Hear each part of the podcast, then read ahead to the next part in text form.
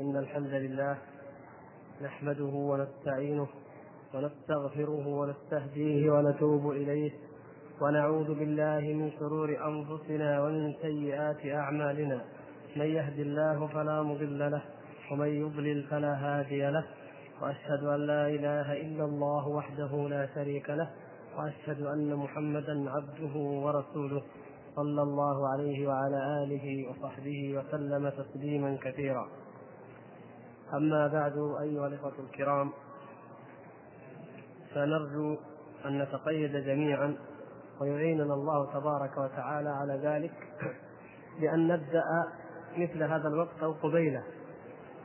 ولو رأيتم أيضا أن تكون البداية في الساعة 4:15 لربما كان ذلك في هذا الفصل أفضل، لأن النهار قصير ولا يبقى معنا إلا قرابة الساعة.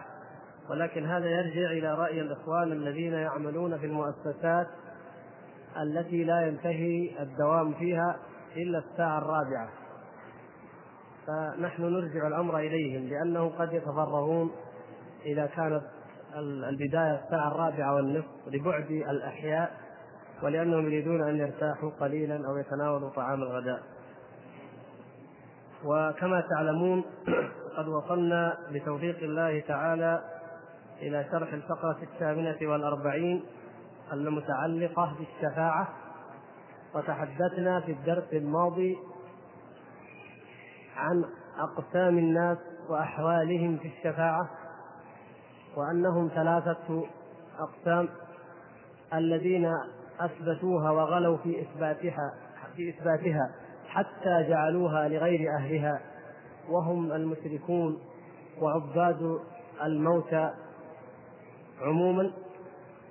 والطرف الآخر الذين أنكروا الشفاعة، وهؤلاء سيأتي تفصيل مذهبهم وفرقهم وماذا أنكروا من أنواع الشفاعة بإذن الله تعالى، وهم المعتزلة والخوارج ومن مشى أو من تأثر بشبهتهم.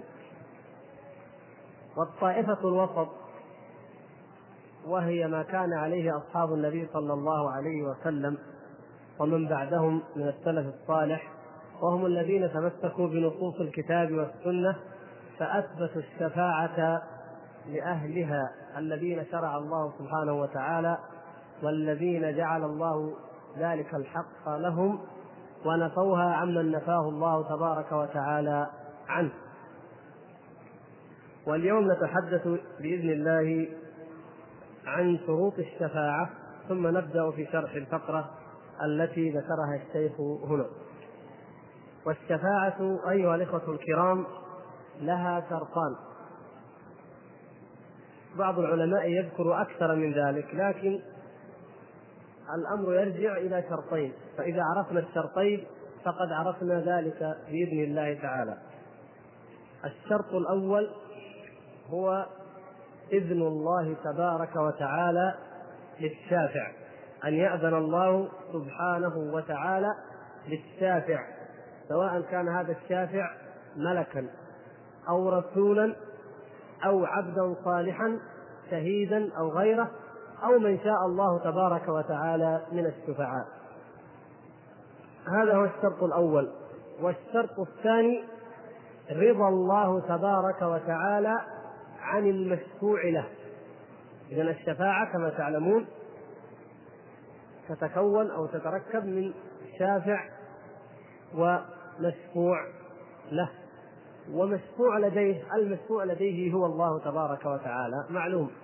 الشافع والمشفوع له لا بد من تحقق هذين الشرطين. أما الشافع فهو أن يأذن الله تبارك وتعالى له أن يشفع، لا بد من ذلك. والمشفوع له أن يأذن الله تبارك وتعالى أن يرضى، يعني أن يأذن أن يشفع له، أي أن يرضى عنه فيكون من أهل الشفاعة. فإذا إذن الله للشافع ورضا الله تبارك وتعالى عن المشفوع له لا بد منهما لكي يستحق الإنسان الشفاعة ويكون من أهلها، جعلنا الله وإياكم من أهل شفاعته صلى الله عليه وسلم. والأدلة على ذلك جلية من كتاب الله سبحانه وتعالى وكذلك من سنة الرسول صلى الله عليه وسلم. فالله تبارك وتعالى يقول في آية الكرسي: من ذا الذي يشفع عنده إلا بإذنه. ففي هذه الآية العظيمة التي هي أعظم آية في كتاب الله لما اشتملت عليه من صفات الألوهية وخصائصها التي هي صفات الله سبحانه وتعالى التي لا يشركه فيها أحد، جعل من ذلك قال: من ذا الذي يشفع عنده إلا بإذنه. فنفى الله تبارك وتعالى الشفاعة عن كل أحد إلا بإذنه سبحانه وتعالى، وهذا لتفرده للتصرف والألوهية والوحدانية سبحانه وتعالى، فهو يملك الشفاعة جميعا، ومن أذن له من الناس أن يشفع فإنه يشفع من العباد، من المخلوقين، من العالمين. وفي سورة النجم يقول الله تبارك وتعالى عن الملائكة الذين هم عباد مكرمون لا يعصون الله تبارك وتعالى ولا يرتكبون ما يرتكب بنو آدم من الخطايا، يقول: وكم من ملك في السماوات لا تغني شفاعتهم شيئا إلا من بعد أن يأذن الله لمن يشاء ويرضى. فجعل الله تبارك وتعالى إذنه شرطا لشفاعة الملائكة، وهؤلاء ملائكة مقربون وهم عباد الله سبحانه وتعالى المكرمون الذين كان بعض العرب وبعض الأمم يعبدونهم ويظنون أن فيهم خصائص الألوهية ويصرفون بعض أنواع العبادة لهم، فبين الله تبارك وتعالى أنهم لا يشفعون إلا من بعد أن يأذن الله سبحانه وتعالى لمن يشاء ويرضى. وذكر في صفاتهم أيضا في آية أخرى قال: ولا يشفعون إلا لمن ارتضى، ولا يشفعون إلا لمن ارتضى. فإذن الله سبحانه وتعالى للملائكة أو للرسل وغيرهم، هذا الشرط الأول، ورضاه عن المشفوع له. والله سبحانه وتعالى كما قال: ولا يرضى لعباده الكفر، فالله تعالى لا يرضى عن الكافرين ولا يحب الكافرين، ولهذا فإن الكافرين لا تنفعهم شفاعة الشافعين كما أخبر الله تبارك وتعالى بذلك، وخص الشفاعة بقوله: إلا من شهد بالحق وهم يعلمون. فالشفاعة خاصة ومحصورة في أهل التوحيد، في من شهد بالحق وهم يعلمون، من شهد شهادة الحق، شهادة أن لا إله إلا الله، وهو عالم بمعناها عامل بمقتضاها، فهؤلاء هم الذين يستحقون الشفاعة. هذه بعض آيات في ذلك.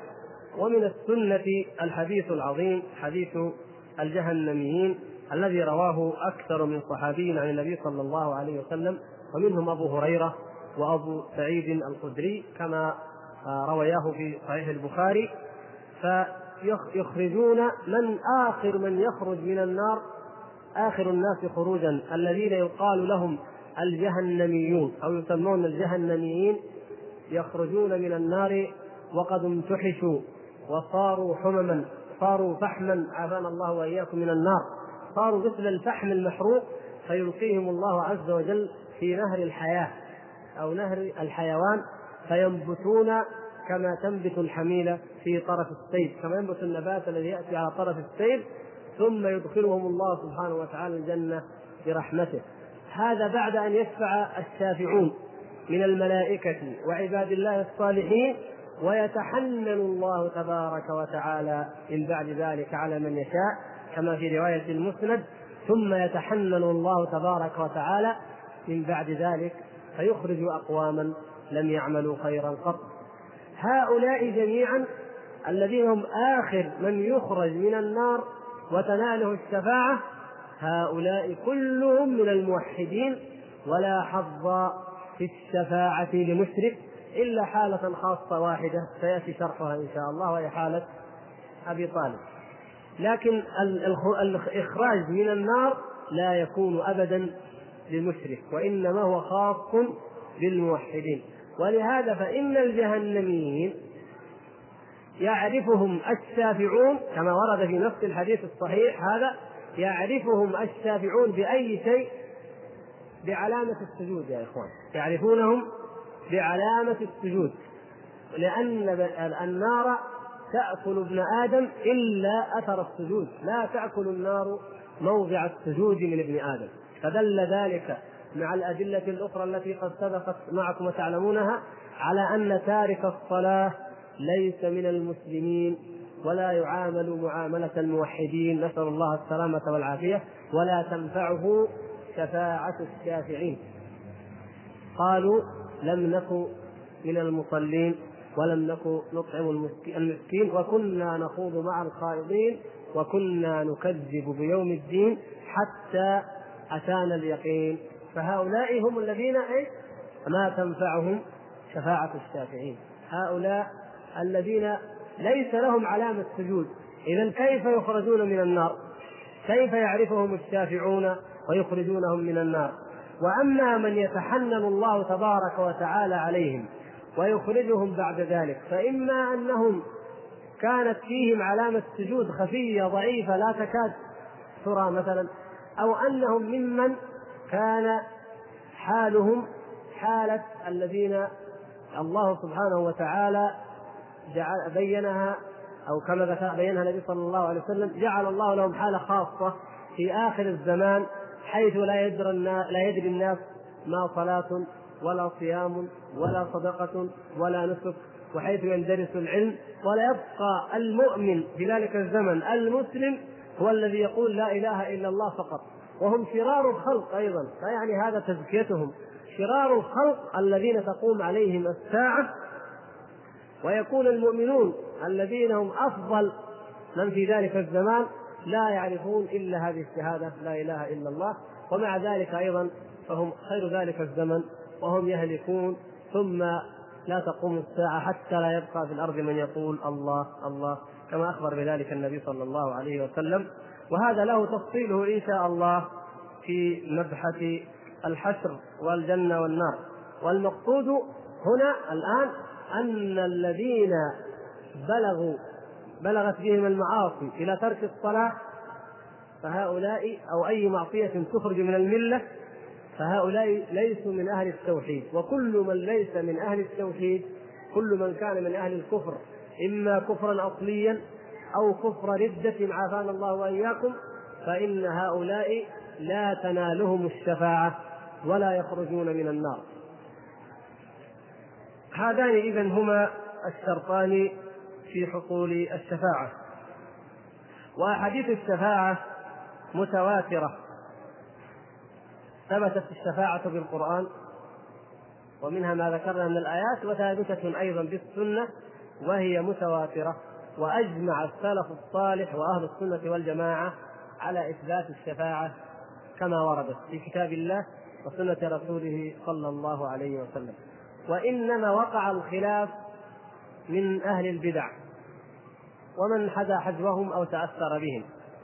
ولهذا الفقرة الأولى كما يقول الشيخ الشارح هنا، قال: الشفاعة أنواع، منها ما هو متفق عليه بين الأمة، ومنها ما خالف فيه المعتزلة ونحوهم من أهل البدع.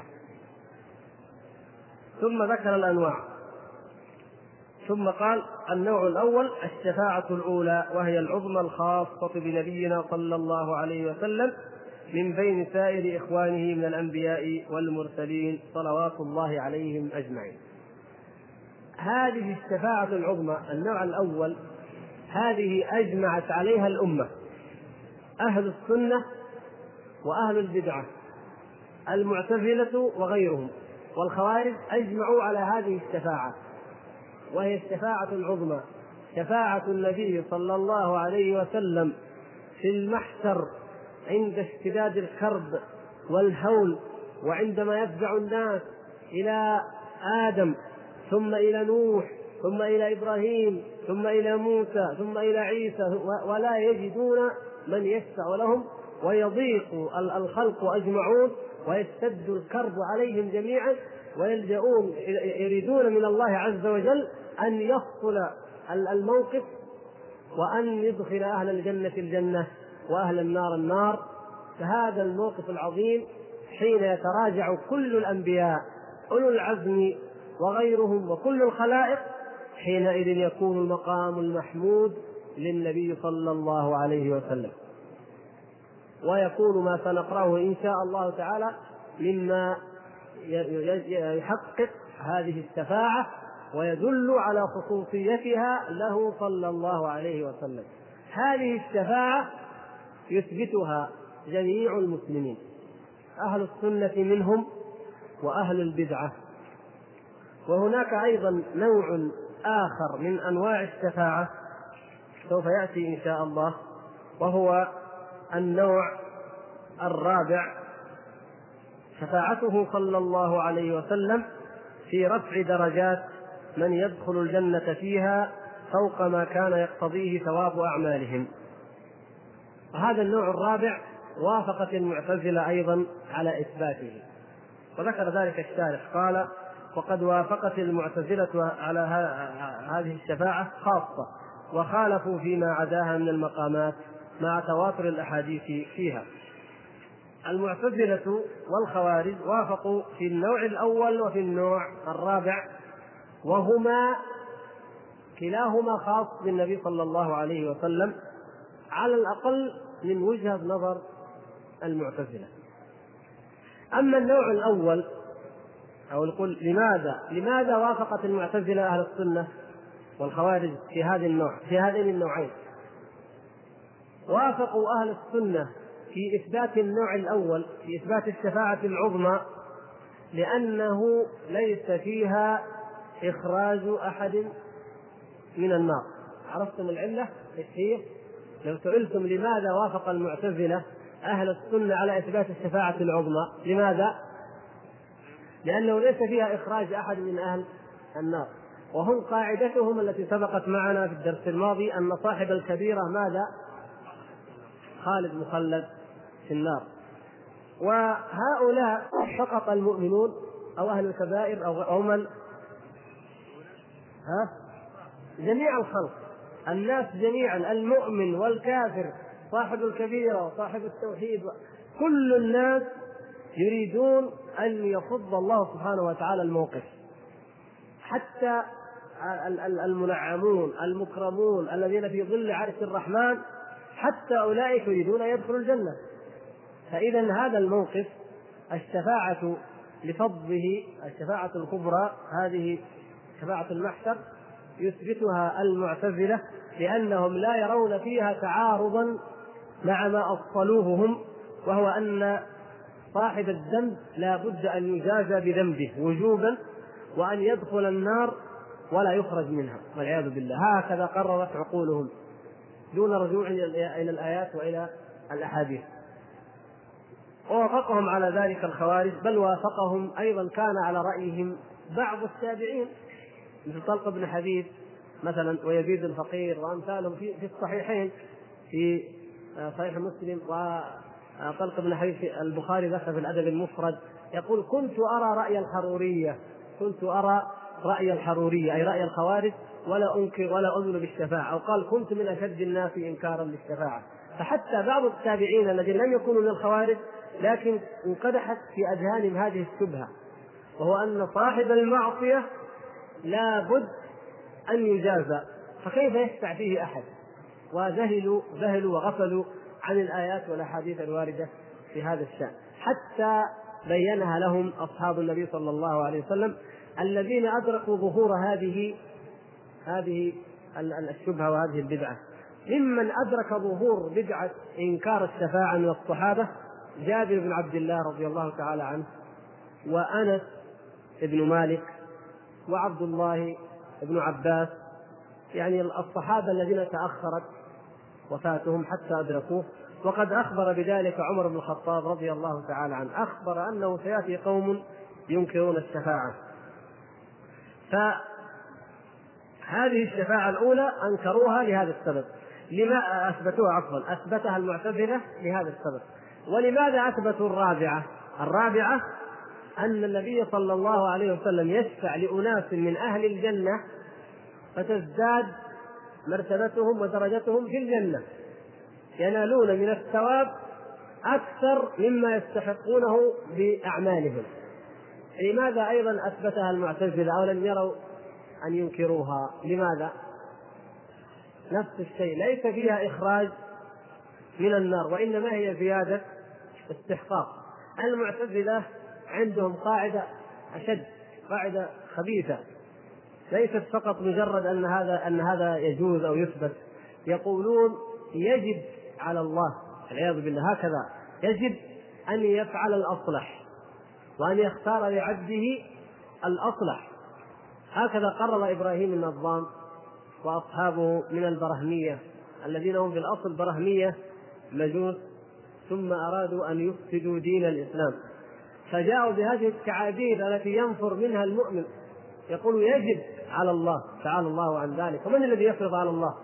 قال يجب عليه أن يختار الأصلح لعبده، فإذا كان الأصلح له أن يترقى في درجة من الدرجات بدل درجة يستحقها بعمله وثوابه فيعطيه درجة أعلى منها، فهذا يجب عليه.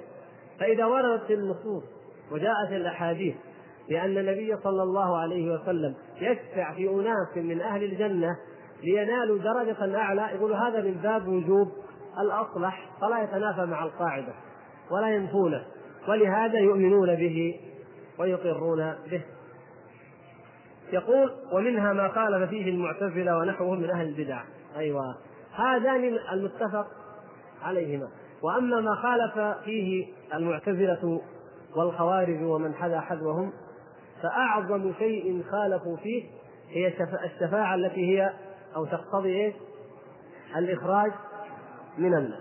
نعم، بناء على أصله في مرتكب الكبيرة، هذا هو، وهو أنه خالد مخلد في النار، فقالوا لا يليق أن يفعل عبدنا الكبيرة وإنسان يتقي الله سبحانه وتعالى فهذا يدخل الجنة لأنه اتقى الله وعمل بطاعته، والآخر عمل بمعصيته فأيضا يدخل الجنة بشفاعة الشافعين. هذا فيها ما فيها عدل وما فيها مساواة وما فيها والعياذ بالله، وأخذوا يحاكمون أفعال الله عز وجل إلى عقولهم الكليلة القاصرة، ويخصون المغفرة بماذا؟ بالتوبة.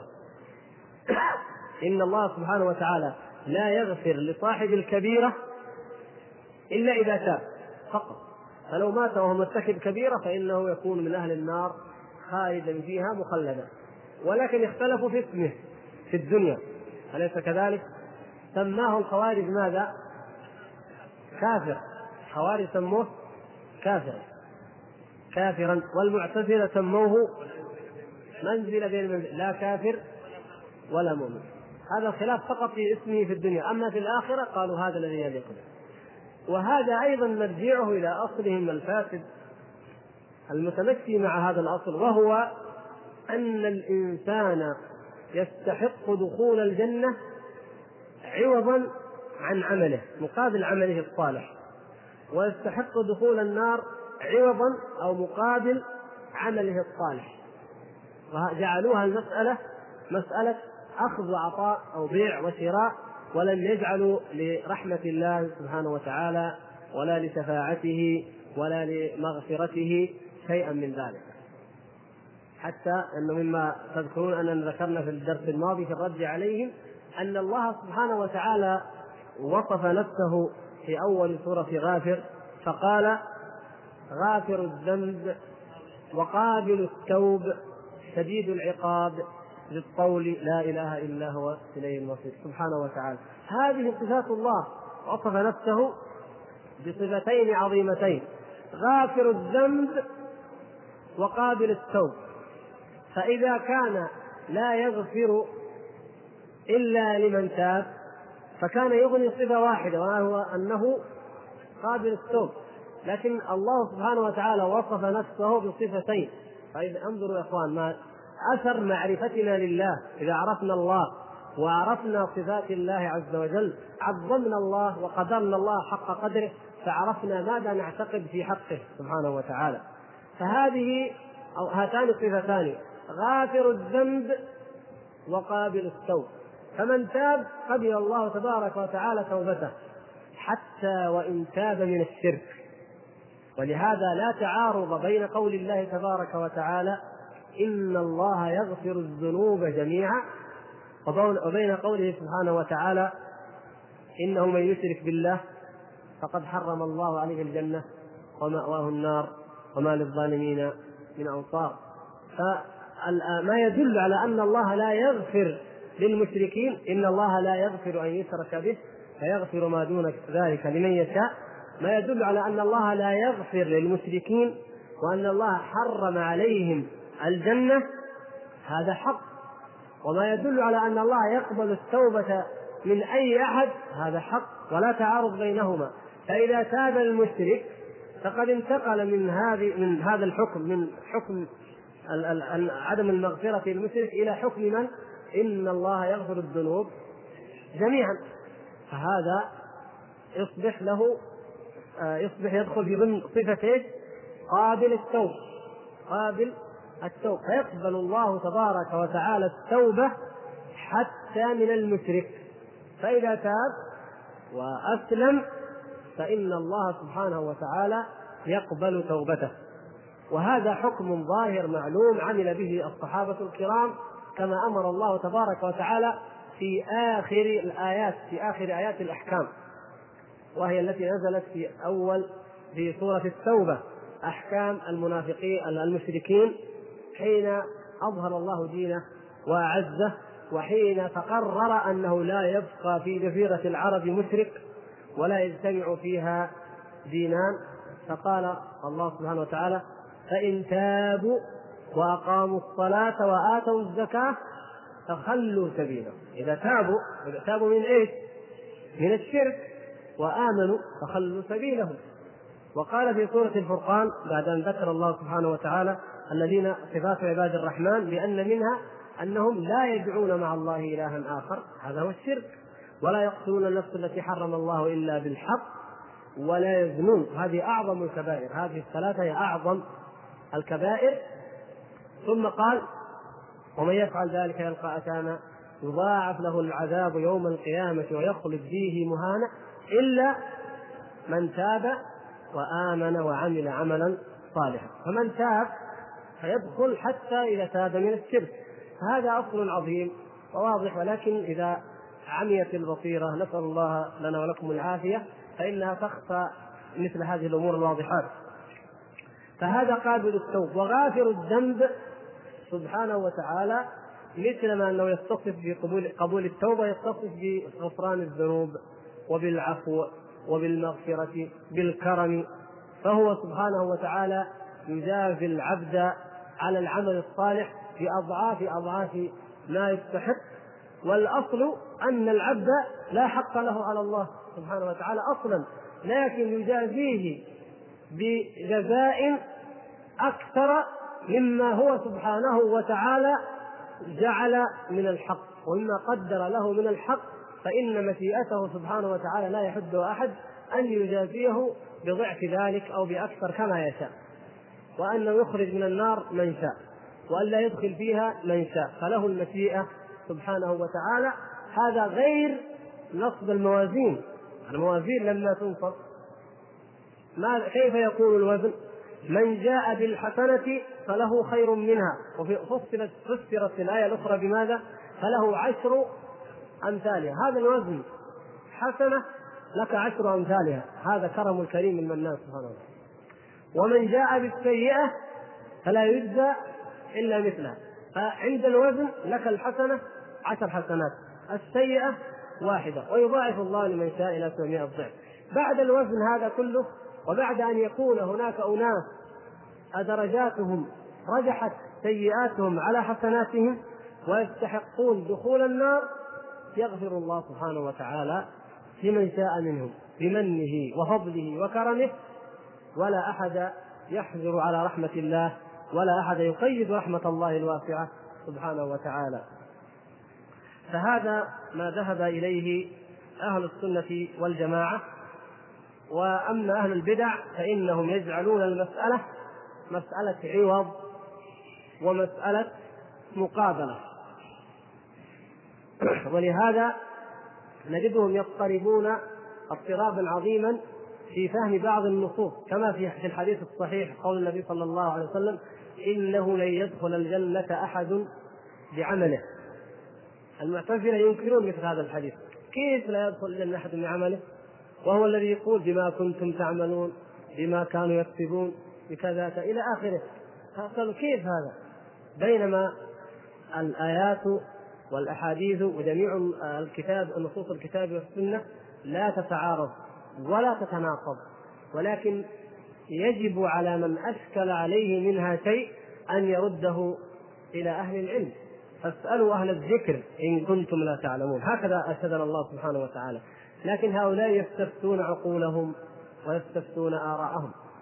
فالعمل سبب، فأهل الجنة أورثوا الجنة بما كانوا يعملون، أي بسبب هذه البابة السببية، بسبب العمل الصالح يدخلون الجنة. فعباد الله الصالحون في هذه الحياة الدنيا يقيمون الصلاة، يؤتون الزكاة، يأمرون بالمعروف، ينهون عن المنكر، يخافون الله، يطيعون الله ورسوله. لماذا؟ أسباب يبذلونها لتوصلهم إلى رضا الله سبحانه وتعالى وإلى الجنة. فهذه الباء السببية. وما نفي هو ما تقوله المعتزلة، وهو العوض والمبادلة والمقايضة. لن يدخل الجنة أحد بعمله. لو أن المسألة مقايضة ومبادلة وعوض لن يدخل الجنة أحد بعمله. ما هي أعمالنا؟ أعمالنا لا تكافئ نعم الله تبارك وتعالى علينا في الدنيا، فكيف نطمع في جنة موضع الصوت فيها خير من هذه الدنيا جميعا؟ لا يمكن، ولا ليس هناك أي مكافأة، وإنما ندخلها برحمة الله سبحانه وتعالى وبمنه وتفضله وكرمه.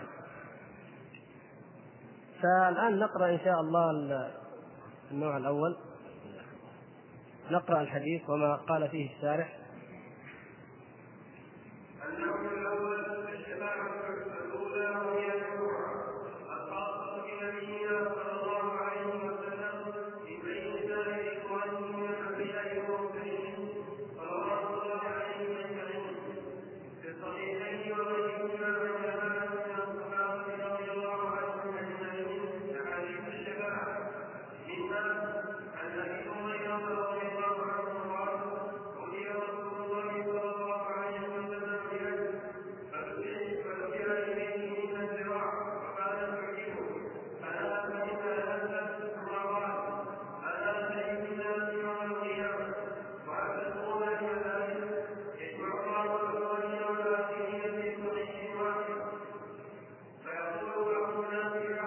طبعا في اختلاف في الروايات، فلا بأس أخوكم يقرأ على طبعة وأنتم لأن طبعة أخرى حسب الطبعات، لأن في بعضها لفظ للإمام أحمد وبعضها في الصحيحين، فالزيادة يسمعهم الداعي وينفذهم البصر وتدنو الشمس فيبلغ الناس من الغم والكرب ما لا يطيقون ولا يحتملون. هذه هي التي لم يقرأها أخوكم، تفضل.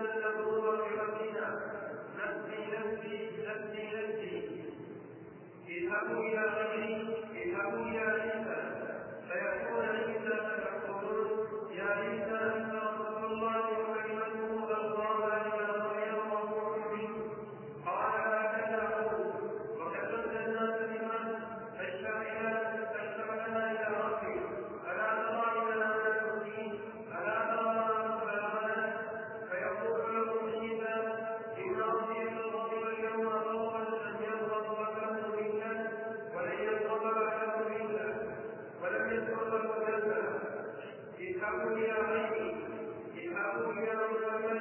الله عليه وسلم فيقول يقولون يا محمد أنت رسول الله ورسول الأنبياء فقد الله لك أمرك ما تقدم منه وما تأخر فاجتمع إلى ربك فلا ترى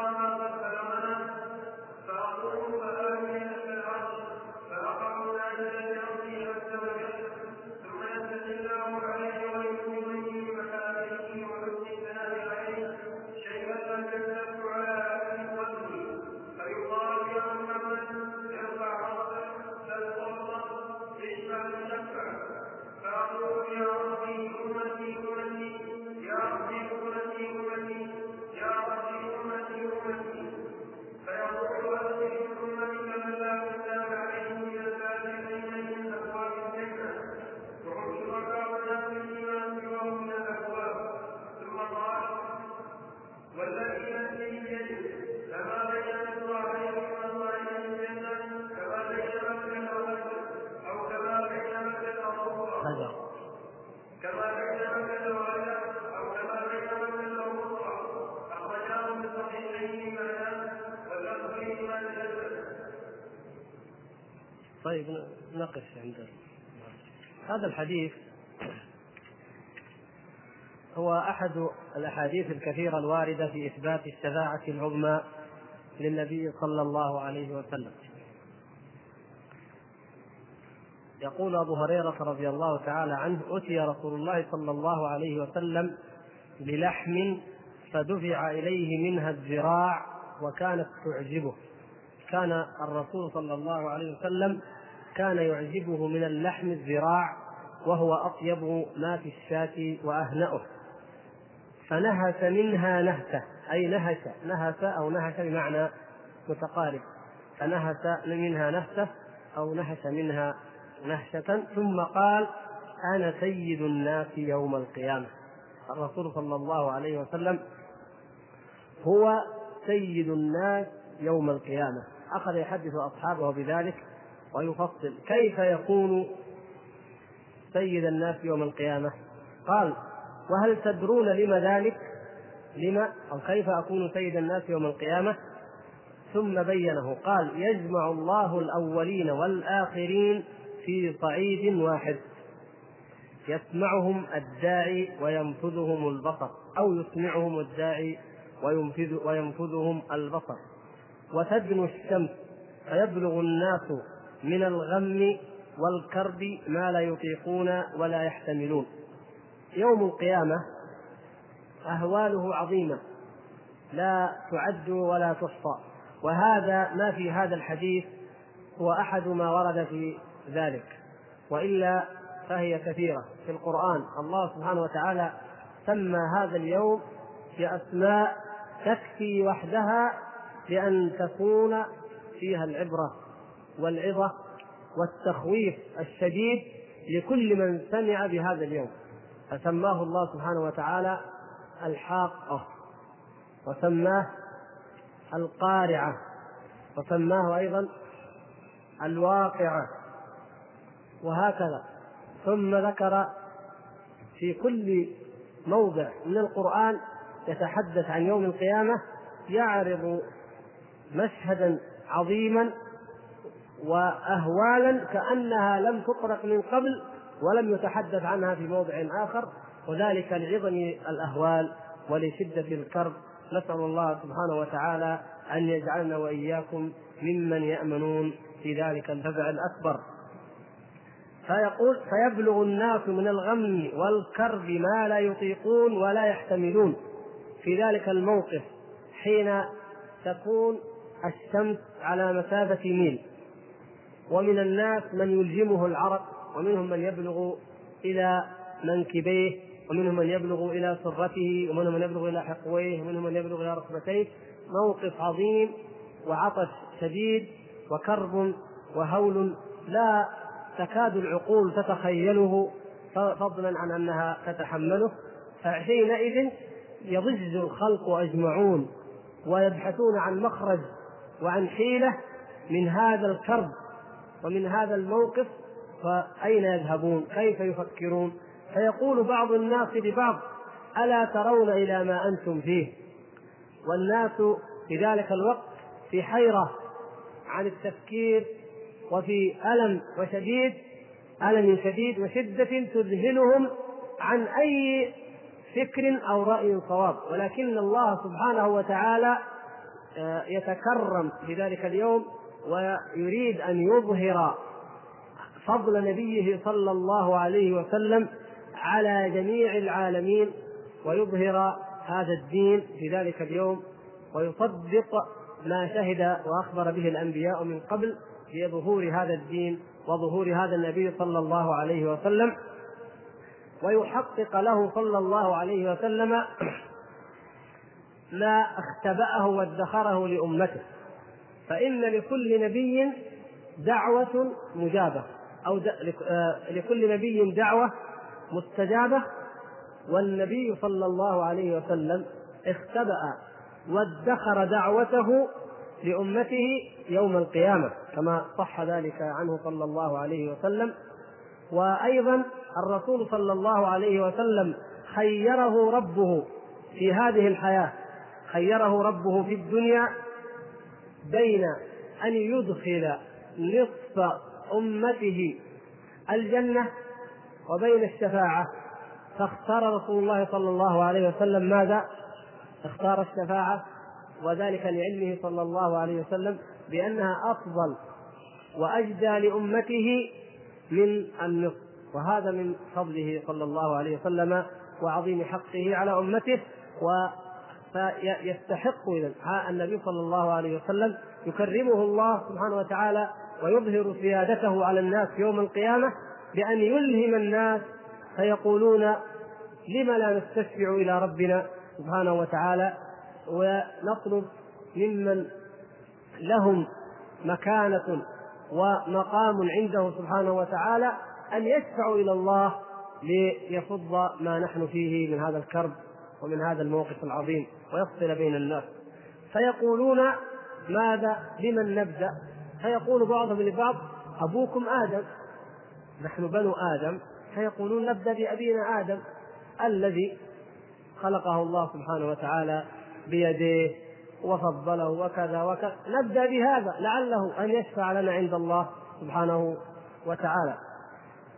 فيأتون آدم فيقولون: يا آدم، يثنون عليه ويذكرون منزلته عند الله رجاء أن يقبل أن يشفع لهم. فيقولون: يا آدم، أنت أبو البشر، خلقك الله بيده ونفخ فيك من روحه وأمر الملائكة فسجدوا لك، فاشفع لنا إلى ربك، ألا ترى إلى ما نحن فيه؟ ألا ترى ما قد بلغنا؟ يضج الخلق من ذلك الموقف، يقولون له: ألا ترى ما نحن فيه؟ ألا ترى ما قد بلغنا؟ لما لا تشفع عند الله سبحانه وتعالى؟ يطلبون ذلك ويرجونه. فيقول آدم عليه السلام: إن ربي قد غضب اليوم غضبا لن يغضب قبله مثله ولن يغضب بعده مثله. نعوذ بالله من غضب الله سبحانه وتعالى. الله سبحانه وتعالى يبارز ويحارب ويجاهر بالمعاصي في هذه الحياة الدنيا، ترتكب المحرمات جهارا علانية، ويرتكب الظلم جهارا علانية في أكثر الأرض وفي عند أكثر الناس، ليس هناك حد من حدود الله سبحانه وتعالى إلا وينتهك، والله سبحانه وتعالى يحلم عنهم ويمهلهم ويؤجلهم إلى أجل مسمى. لكن في ذلك اليوم يشتد غضب الله سبحانه وتعالى غضبا لم يغضب قبله مثله ولا يغضب بعده مثله.